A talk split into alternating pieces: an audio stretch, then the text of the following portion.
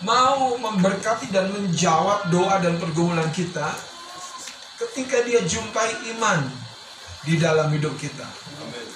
Terkadang iman kita tidak ekspresikan dalam bentuk perbuatan yang umum, tapi dalam perbuatan-perbuatan yang unik, yang berbeda. Tapi yakinkan apa pun yang kita lakukan, kecil dan besar, selalu yang membuat Anda dan saya berkenan kepada Tuhan. Artinya Tuhan merestui, meresponi, menjawab doa kita itu karena iman. Entah Anda anak kecil, orang dewasa, tua. Tetapi kalau ada iman, bahkan Yesus sendiri berkata, kalau imanmu sebesar biji sesawi saja, engkau dapat memindahkan gunung. Jangan sepotong ayatnya. Engkau dapat berkata kepada gunung ini, jadi yang memindahkan, memindahkan bukan tangan, tapi kata-kata kita. Nah nanti saudara, benih yang kita akan bawa itu kita harus deklarasikan, kita harus perkatakan. Kenapa? Karena di dalam perkataan yang keluar dari mulut kita ada kehidupan. Ada kehidupan. Dan perkataan kita memberi kehidupan. Bahkan Yesus sendiri memperagakan dia berjumpa dengan satu pohon ara dan dia coba mencari buah pada pohon itu tapi sayang tidak dijumpainya. Dan dia berkata jangan seorang pun makan buah daripadamu. Esoknya saudara pohon ara ini ini bukan pohon tomat yang kecil saudara kepanasan kering layu.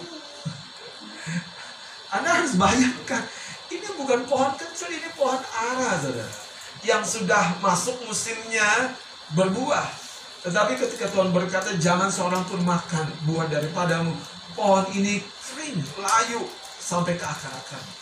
Di dalam mulut kita, katakan sama-sama, di dalam mulut kita ada kuasa, ada kehidupan, bahkan ada kematian. Anda perlu berkata kepada penyakit, sakit penyakit, mati. Tapi kepada kehidupan, kepada hal yang baik, hidup tumbuh berkembang. Baik, haleluya. Kita akan lanjutkan saudara tema dari pertemuan doa yang dua minggu yang lalu kalau tidak salah saya sudah sampaikan tentang menangkap momentum. Mari kita buka dari dua raja-raja pasal yang keempat. Saudara, bedanya orang Kristen yang percaya dengan orang Kristen yang cerdik. Orang Kristen yang cerdik dia bukan hanya percaya ada Tuhan, tapi dia bisa mengalami Tuhan. Nah, saudara, sayangnya kita tidak belajar jadi pribadi-pribadi yang cukup cerdik. Kecerdikan rohani itu selalu, ini saudara yang unik. Kecerdikan rohani itu selalu saudara mengabaikan hal-hal yang membatasi di daging, di, di, di perkara lahiriah kecerdikan rohani itu selalu justru membuat batasan-batasan yang lahiriah ini tidak membatasi orang yang cerdik secara rohani. Mari kita buka dua raja-raja pasal yang keempat. Ayat yang pertama, saya akan baca. Salah seorang dari istri-istri para nabi mengadukan halnya kepada Elisa. Katakan mengadukan hal apa pergumulan dalam hidup kita? Apa yang menjadi hal dalam hidup kita? Apa isunya, apa pergumulannya, apa topiknya dalam hidup kita? Mungkin sakit penyakit, keuangan, hubungan, masa depan. Saudara yang menarik dari kalimat singkat yang kita sudah baca, coba lihat. Salah seorang dari istri-istri para nabi mengadukan halnya kepada Elisa. Ada banyak kita punya beban, tapi kita jadi orang yang pasif. Kita jadi orang yang menyerah pada keadaan. Kita hanya membiarkan keadaan semakin buruk, semakin buruk, dan makin memburuk. Padahal Tuhan selalu menyediakan jawabannya untuk pergumulan kita. Katakan amin. Nah, saya baca sekali lagi. Salah seorang dari istri-istri para nabi Menurut saya ini agak janggal ya. Salah seorang dari para istri, dari istri si para nabi. salah seorang saja, jadi satu orang saja itu datang kepada Elisa. Coba kita akan perhatikan cerita selanjutnya. Tolong Bang Adit boleh baca.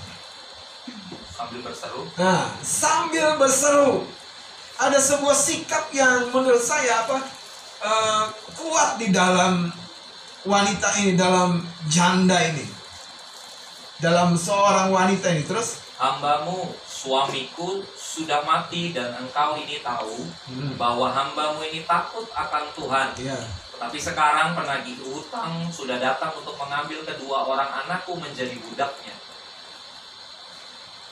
Anda lihat sesuatu yang unik di sini. Ibu ini punya pendekatan. Hambamu, suamiku, sudah mati dan engkau ini tahu bahwa hambamu itu takut akan Tuhan. Apa yang bisa Anda kedepankan kalau Anda doa sama Tuhan? Ini beneran loh saudara. Apa yang bisa Anda kedepankan? Tuhan, aku kan rajin pelayanan. Coba Anda ukur sendiri, tepat tidak? Coba, coba, coba. Apa yang Anda mau? Aku kan setia di pelayanan. Yang lain pada nggak bisa, aku selalu bisa. Apa yang Anda bisa kedepankan? Yang menyentuh hatinya Tuhan.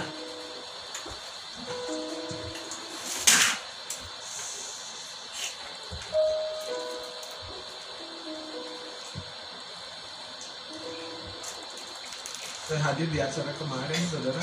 Teman-teman sudah selesai acara pemberkatan, ngantri makanan. Eh, ya karena saya masih ada satu dan dua hal diurus bersama dengan kakak, ketemu dengan ibu gembala dari GP Cibubu dan jemaat yang lainnya. Kami tidak ikuti barisan. Saya duduk-duduk aja menemani pemain keyboard kita, Bu Edwin. Ada satu orang pelayan dari hotel. Dari hotel itu. Yang datengin saya dan dia bawa mangkok itu berisi soto dan nasi. Saya sampai tanya ini buat siapa? Buat apa loh kenapa? Dia kan memang sudah ada. Mungkin saya nggak tahu cerita di belakangnya. WO nya yang sudah pesan. Itu Pak Pendeta kalau dilayani. Mungkin saya nggak tahu. Karena saya nggak bisa tanya itu sama pelayan hotel ini. Dia bawa satu dan dia bawa satu lagi. Ini untuk ibu juga. Saudara ternyata kehambaan itu adalah sikap respect sikap hormat. Iya dia petugas hotel. Dia dia pegawai hotel. Tapi waktu dia membawa itu sementara saya sepertinya loh sepertinya tidak butuh anda paham nggak nih? Sepertinya tidak butuh. Tapi memang sebenarnya belum makan juga kan? Karena kas, saya sambil ngintip-ngintip ke belakang. Ada yang udah sekali, eh dua kali nih di sana. Ngintip-ngintip juga. Eh kok ada yang manteng aja di sana gitu. Sambil ngobrol, agak mau pujian kita mah nggak ada yang asing. Jurusnya bukan jurus yang baru, saudara. Makanya waktu petugas hotel itu kasih kemudian ada mangkok itu dan dia bawa minumnya dua. Saya nggak tahu pokoknya cerita di belakang ini siapa yang pesan kah, WO kah. Tapi begini yang saya mau beritahu saudara. Saya berkenan. Saya berkenan. Dan itu membangkitkan sesuatu di hati saya. Bayangkan Tuhan, sepertinya dia tidak butuh dipuji, kita bapak-bapak pulang ke rumah udah capek gitu kan. Seperti sih nggak nggak butuh pijitan. Nggak butuh gitu. Tapi kita cuman ini ibu-ibu istri-istri. Kasih sayang, oh lo lo Kurang, kurang.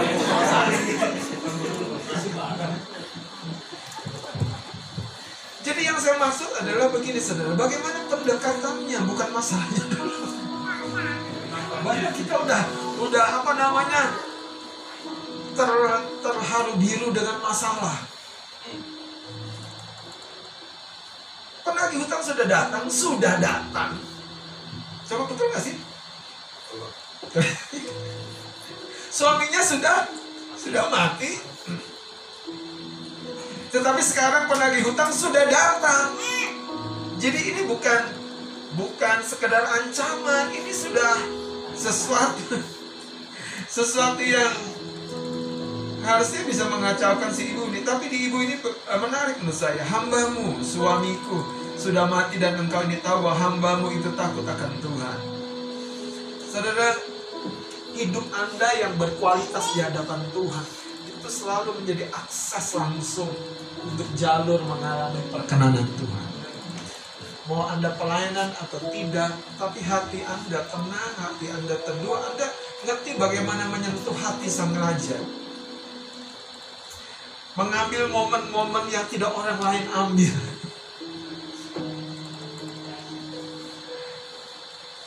Saya nggak nggak minta, saya juga nggak lagi berpikir mau, memang lagi duduk.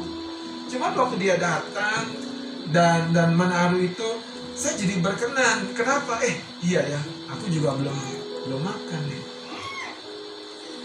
Dan waktu saya tanya kenapa, kenapa? Iya, makan memang disediakan. Saya nggak tahu kenapa dia nggak bilang gini, saya disuruh panitia gitu. Kenapa dia nggak jawab itu? Jadi saya juga nggak bisa mendesak dia menjelaskan terlalu dalam. Ya sudah, saya nikmati saja. Tapi yang saya mau ceritakan saudara, kalau Tuhan punya hati berkenan kepada kita, bukan karena kehebatan kita, tapi karena kita bisa mengambil sebuah momentum, momen, kesempatan, dan menghadirkan sesuatu yang menyukacitakan hati Tuhan.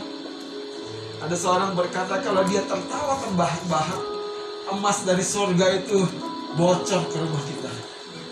Bukan hujan yang bocor, emas saudara. Emas akan bocor ke pekerjaan kita. Emas, bukan besi tembaga. Yang saya maksud apa? Tuhan mempunyai segala kekayaan dan kemuliaan. kemuliaan. Dia tidak hanya ingin memberkati kita karena kita bersusah payah, berjerih payah. Tapi dia mau memberkati kita karena banyak alasan dan salah satunya aku berkenan. Coba kita lihat cerita ini Ya, saya akan baca. Jawab Elisa kepadanya, apakah yang dapat ku perbuat bagimu? Wow, Elisa mulai tergugah hatinya. Beritahukanlah kepadaku apa-apa yang kau punya di rumah. Jalan ceritanya belum jelas bagi wanita ini. Kenapa pertanyaan seperti ini keluar dari mulut Nabi Elisa? Apa yang kau punya di rumah? Berkatalah perempuan itu hambamu ini tidak punya sesuatu apa pun di rumah kecuali apa? Sebuah buli-buli berisi minyak. Saudara yang sedikit, yang sedikit, yang menurut kita tidak ada apa-apanya. Masalahnya ketika kita dengan percaya meletakkan di tangan Tuhan. Tuhan sang pembuat keajaiban. Sebagaimana dia berkata, jadilah terang maka terang pun jadi. Sebagaimana dia berkata kepada cakrawala, maka jadilah bintang-bintang. Bahkan penulis kitab Yesaya berkata, sampai dibuat sebuah lagu, kau menyebutkan nama-nama bintang. Saudara, Tuhan itu menyebutkan nama-nama bintang dan mereka tidak ada yang tidak keluar. Semuanya keluar, semuanya muncul. Kalau dia bilang begini, 1M keluar. Dan itu dia lagi lihat siapa ya cocoknya ya. Amin. Siapa yang cocok ya? Siapa yang cocok? Ini bukan masalah Anda punya utang, bukan, bukan Ya. itu, saudara. Gini, raja itu kalau memberikan berkat dari kekayaannya, itu bukan karena Anda butuh, tapi karena dia senang, betul nggak? Ya. Kayaknya kurang yakin. Beneran. Baca kitab Esther, saudara, supaya Anda mengerti konteksnya. Haleluya. Hmm, siapa dia?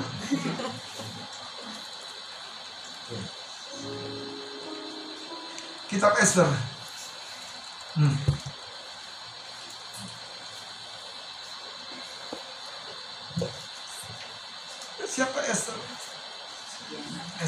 Esther yang di kitab ini beda.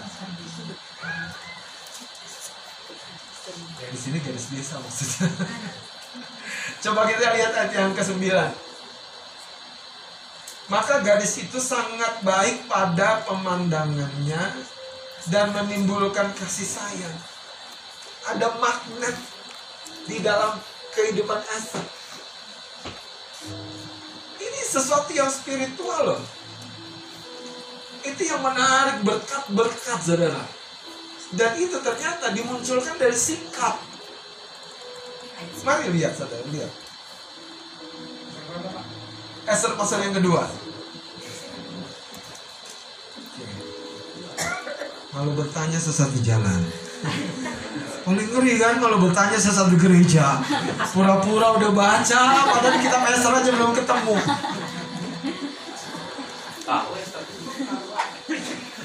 Lihat ayat yang ke-9. Maka gadis itu sangat baik pada pemandangannya. Pada pemandangan siapa? Pemimpin. Coba kita mundur ayat 8. Setelah Tita dan undang-undang raja tersiar, maka banyak gadis dikumpulkan di dalam benteng Susan di bawah pengawasan Hegai.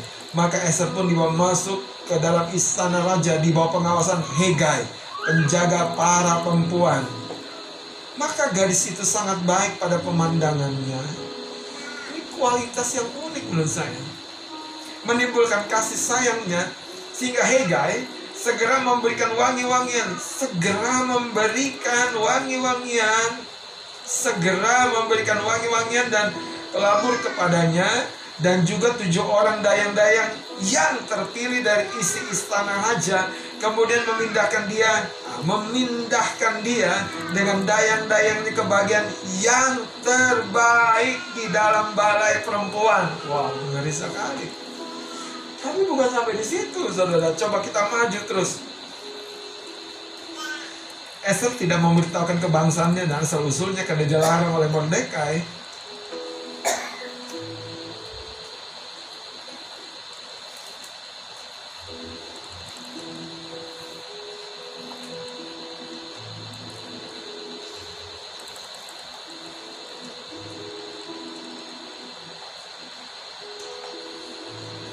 Mari kita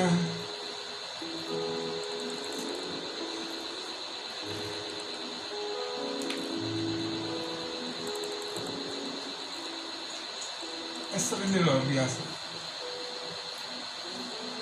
Kita lihat ayat yang ke-15. Maka Esther anak Abihail, yakni saudara ayah Mordekai, yang mengangkat Esther sebagai anak, mendapat giliran untuk masuk menghadap raja.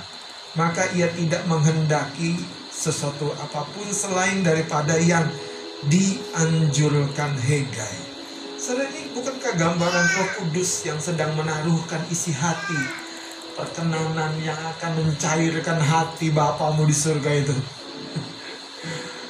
Ada mungkin kebayang dolar, saudara. Dolar itu udah ada apa-apanya. Makanya kalau kita ngitungnya dari rupiah masih masih masih ketinggalan juga, saudara. Kalau raja memberinya, memberi hadiahnya kepada Esther nanti kita akan baca setengah dari kerajaan pun aku akan berikan. Ngeri sekali saudara, setengah dari kerajaan. Itu artinya Esther mendapat sebuah warisan yang begitu besar karena satu, dia bisa mendapat perkenanan dan menangkap momentum yang ada pada waktu kesempatan dia datang. Coba lihat saudara, pada waktu kesempatan dia datang. Maka ia tidak mengendaki sesuatu apa pun selain daripada yang dianjurkan oleh Hegai tadi itu.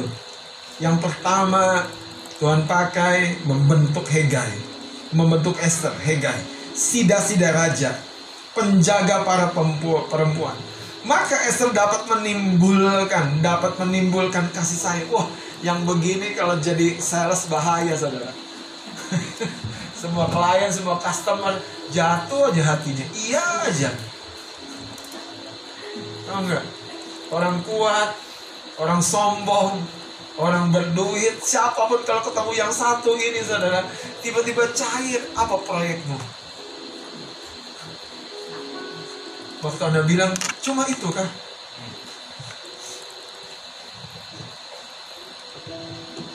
Orang-orang Alkitab tuh begitu saudara. Nehemia itu momentumnya datang tapi dia siap. Ini saudara dua-dua hal ini keajaiban dan dan momentum tuh selalu ada tapi sayangnya kita kita tuh suka berontak sama hegai-hegai dalam hidup kita. Kita tuh kamu bawa ini aja nggak mau ah, aku mau yang ini. Kamu nanti enggak kamu, aku maunya sekarang. Sabar nak, kamu belum waktunya. Di Yerusalem, siap? Saudara ngerti nggak? Setiap kita tuh punya waktunya, tapi siap nggak sehingga momentum itu akan menjadi sebuah titik lompat buat hidup kita. Esther mengalaminya. Hmm. Coba, haleluya. Kita maju saja sampai kepada Esther pasal yang ketiga.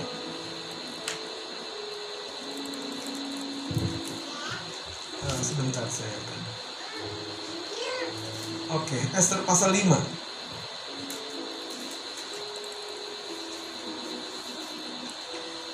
Supaya kita singkat saja di poin Esther ini. Pada ayat yang pertama, pada hari yang ketiga Esther mengenakan pakaian ratu. Esther pakai baju itu bukan sesuai maunya, tapi sesuai selera rajanya. Anda ada pernah bayangkan nggak? Anda mengenakan sesuatu, tapi Anda hanya selera-selera Anda gitu. Yang penting kan udah pakai baju. tapi Anda pakai baju menurut siapa yang Anda akan temuin. Anda bersikap menurut siapa yang Anda temuin. Nah itu jurusnya saudara. Jadi kita harus Nah itu yang membuat Esep juga mengalami perkenanan yang besar sekali. Lalu berdirilah ia di pelataran dalam istana raja. Ayat yang pertama ya, tepat di depan istana raja. Raja bersemayam atau duduk di atas tahta kerajaan di dalam istana. Berhadapan dengan pintu istana itu. Lurus berhadapan dengan pintu istana itu. Ayat 2. Ketika raja melihat Esther sang ratu berdiri di pelataran, berkenanlah raja kepadanya. Padahal hukumnya tidak ada boleh masuk kalau tidak dipanggil. Tapi Esther yang puasa tiga hari tiga malam, apa sih makna puasa? Puasa itu melunturkan saudara aura kedagingan kita. Itu mungkin salah satunya supaya gampangnya apa salah satunya itu makanmu itu dilunturkan sehingga saudara yang tadinya buat saya buat saya buat saya sekarang. Dari saya dari saya dari saya dari saya dari saya. Kalau udah seperti itu saudara bayangkan saudara. Terus mungkin kita berpikir untuk saya bagaimana? Saudara kita sebetulnya sudah dibawa masuk ke dalam sebuah teritorial yang namanya kepemilikan. Kamu yang punya semua ini. Terus sedikit lagi mendekatlah Esther dan menyentuh ujung tongkat itu jadi dekat sekali dengan raja yang disentuh ujung tongkat. Ada protokol yang yang unik sekali. Tanya raja kepadanya, apa maksudmu hai Ratu Esther? Apa keinginanmu? Sampai setengah setengah kerajaan sampai setengah kerajaan sekalipun akan kiranya ini terjadi buat kita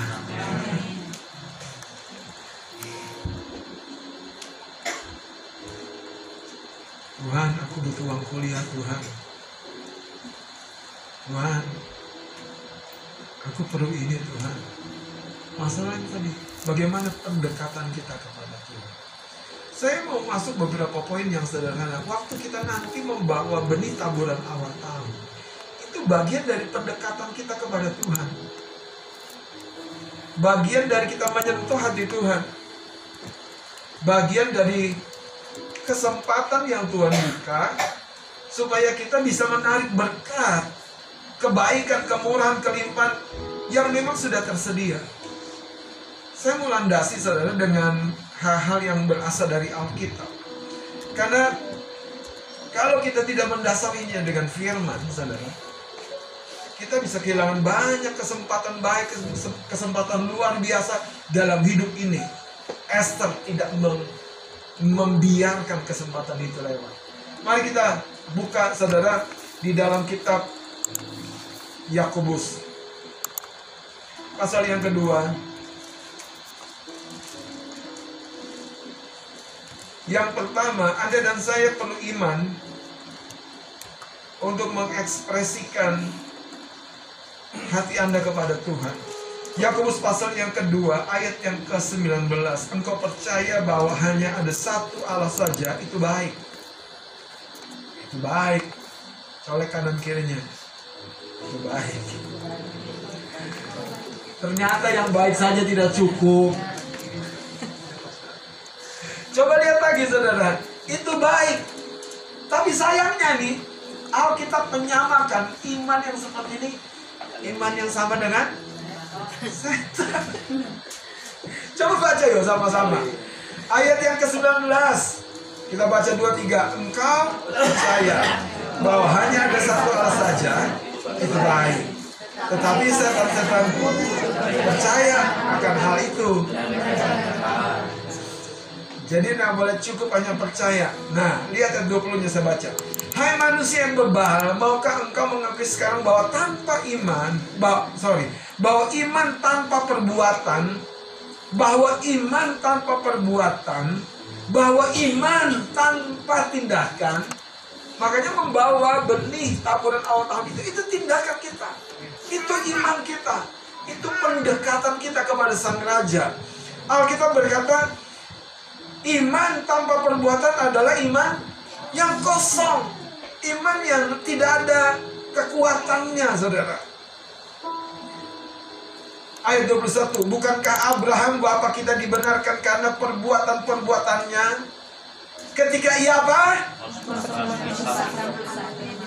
Ketika ia mempersembahkan Ishak anak yang dikasihinya Yang satu-satunya, yang terbaik di atas mesbah. Kita perlu iman untuk membawa benih taburan Allah tahun ini Bukan hanya modal saudara. Butuh iman. Butuh iman. Coba periksa saudara, apakah iman kita hanya sebatas pengertian? Atau sudah siap saudara melangkah kepada sebuah bentuk tindakan?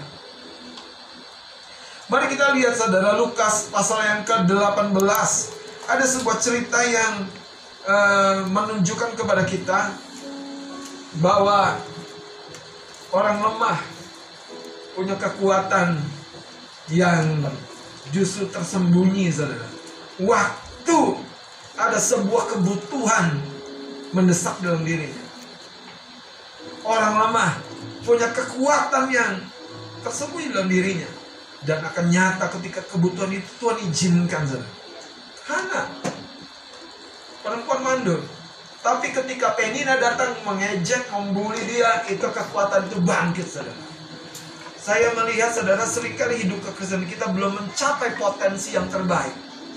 Kenapa? karena terlalu sedikit aniaya. Oh iya saudara, terlalu sedikit aniaya otot rohani kita jadi nggak berkembang. Tapi kalau aniaya datang saudara, daya tahan uji kita bertambah, ketekunan doa kita bertambah, ya, kesabaran kita bertambah. Haleluya, amin. Mari kita lihat saudara Lukas pasal yang ke-18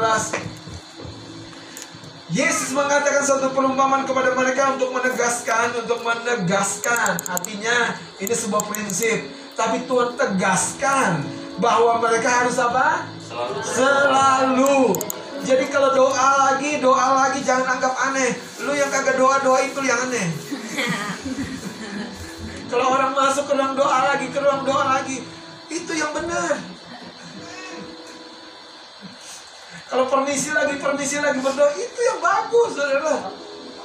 Yesus menegaskan bahwa mereka harus selalu berdoa dengan tidak jemu-jemu. Lihat, katanya dalam sebuah kota ada seorang hakim yang tidak takut akan Allah.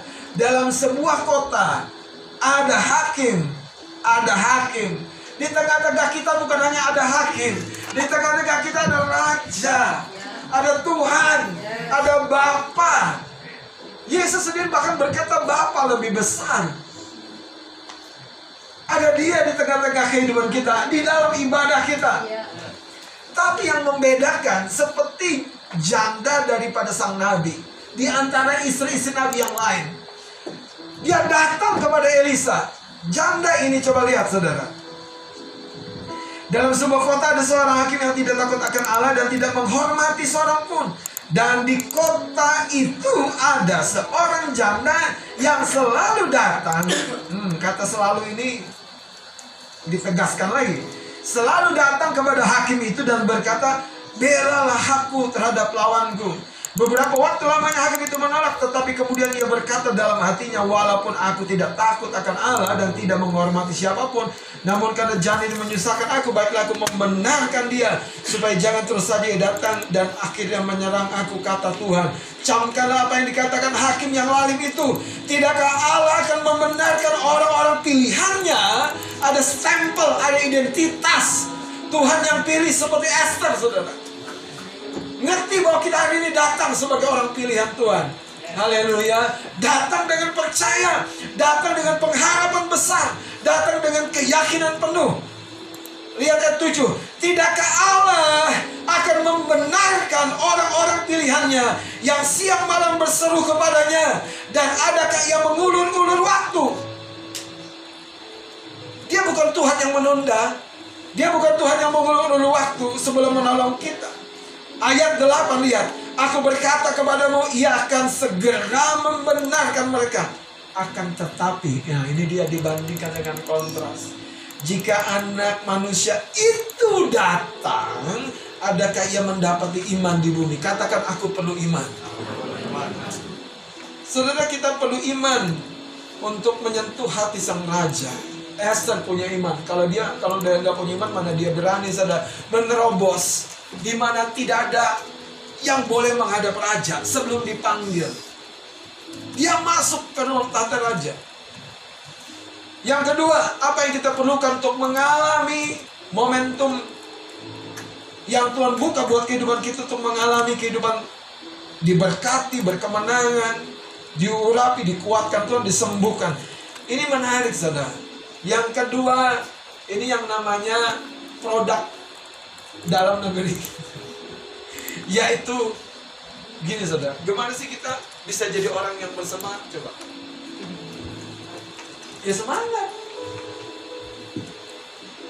Kita buka Zefanya pasal yang kedua yang pertama. Tolong saudara yang sudah dapat langsung baca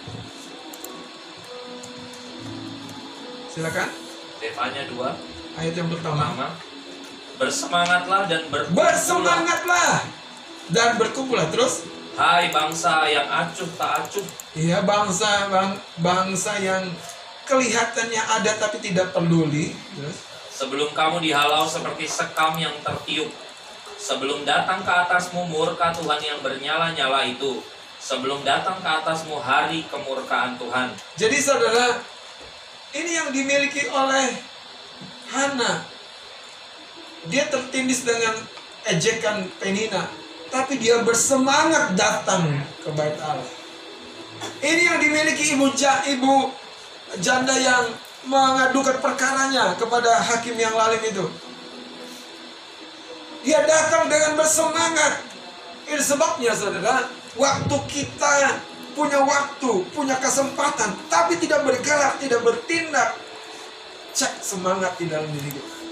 Semangat itu bisa disamakan dengan antusias. Antusias itu tentu adalah sebuah sikap responsif, tanggap. Makanya Alkitab yang berkata ada hakim, ada Elisa. Tapi saudara, orang-orang yang dicatat Alkitab ini dia merespon, dia merespon. Yang ketiga saudara, yang sudah kita baca dalam Lukas pasal 18, apa yang kita perlukan untuk kita mengalami momentum dari Tuhan? Yaitu sikap mendesak, mendesak. Katakan mendesak.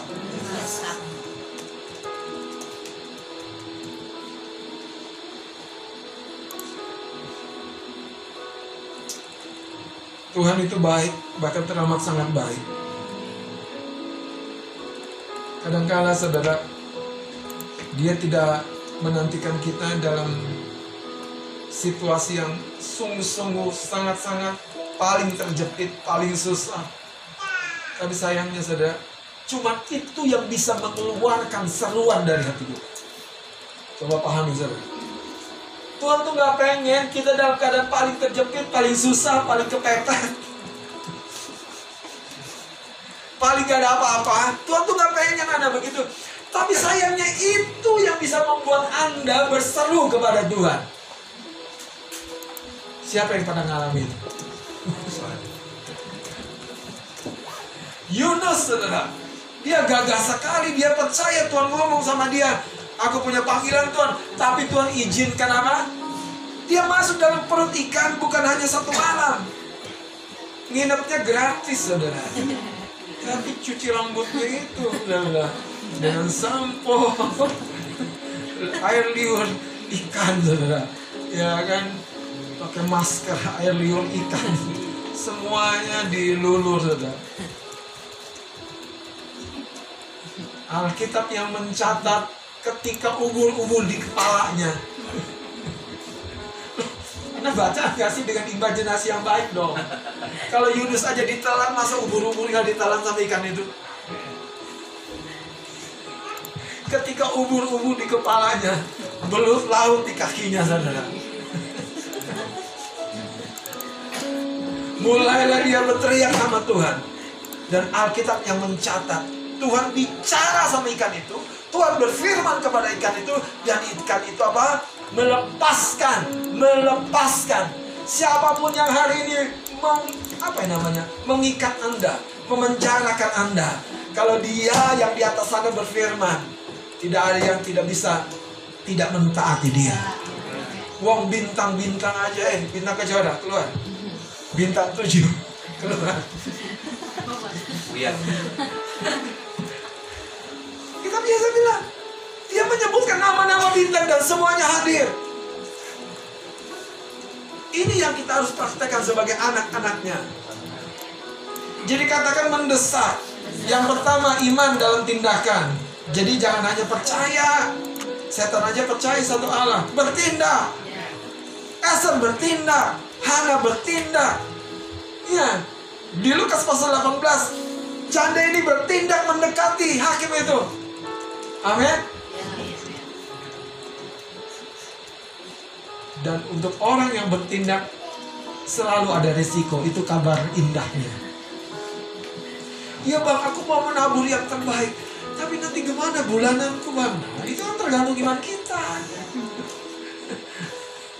Makanya harus siap dengan resiko. Makanya dengar kata-kata dalam tanda kutip Roh Kudus yang diibaratkan tuh Hegai mengarahkan Esther, mengarahkan Esther, mengarahkan Esther, mengarahkan Esther, mengarahkan Esther, mengarahkan Esther.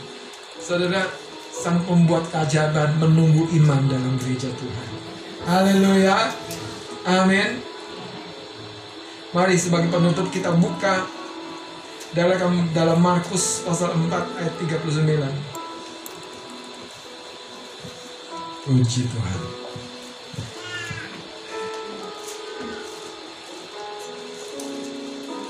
Saudara enak gak ibadah sambil puasa?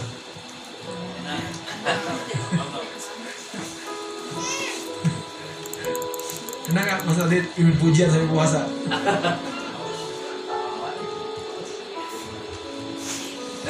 Mungkin lebih sering kita perlu lakukan ya. Haleluya. Ya. Paling tidak kan waktu lompat-lompat turun semuanya kan. Lepas semuanya.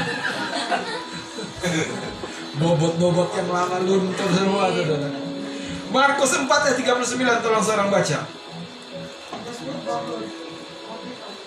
Ya. Dan berkata kepada danau itu, Yesus bangun, menghabik angin itu, dan bicara kepada danau itu. Wow. Kalau Anda bilang Anda percaya kepada Yesus,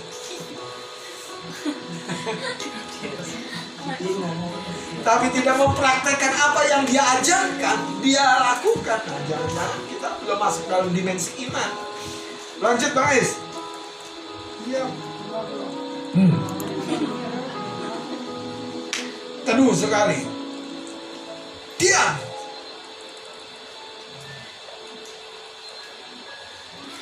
Diam. Yesus kenapa ngomongnya musik kenceng karena iya suasana kacau banget di danau itu saudara. Dia menghardik angin itu dan berkata kepada danau itu diam, tenanglah, itu sebuah komando saudara. Lalu angin itu rada dan danau itu menjadi teduh sekali. Saudara, yang saya mau jabarkan lebih jauh lagi, momentum dalam hidup kita sering kali begini, saudara. Kita mendefinisikannya hanya sebagai peluang. Padahal, saudara, ini yang saya bilang, orang cerdik memanfaatkan keadaan terjepit menjadi kesempatan melejit. Iya. Amin. Amin dong. Keadaan terjepit menjadi kesempatan melejit. Amin. Cakep. Kata. Kesempatan terjepit. Ada gitu. keadaan terjepit yang Tuhan izinkan seperti apa hari ini. Ya. Jangan sudah jatuh ketimpa tangga. Terus kejatuhan genteng. Baru Tuhan, aku mau kembali kepadamu. Nah Tuhan tanya begini, nak, kenapa tunggu kepala bocor baru datang? Dulu.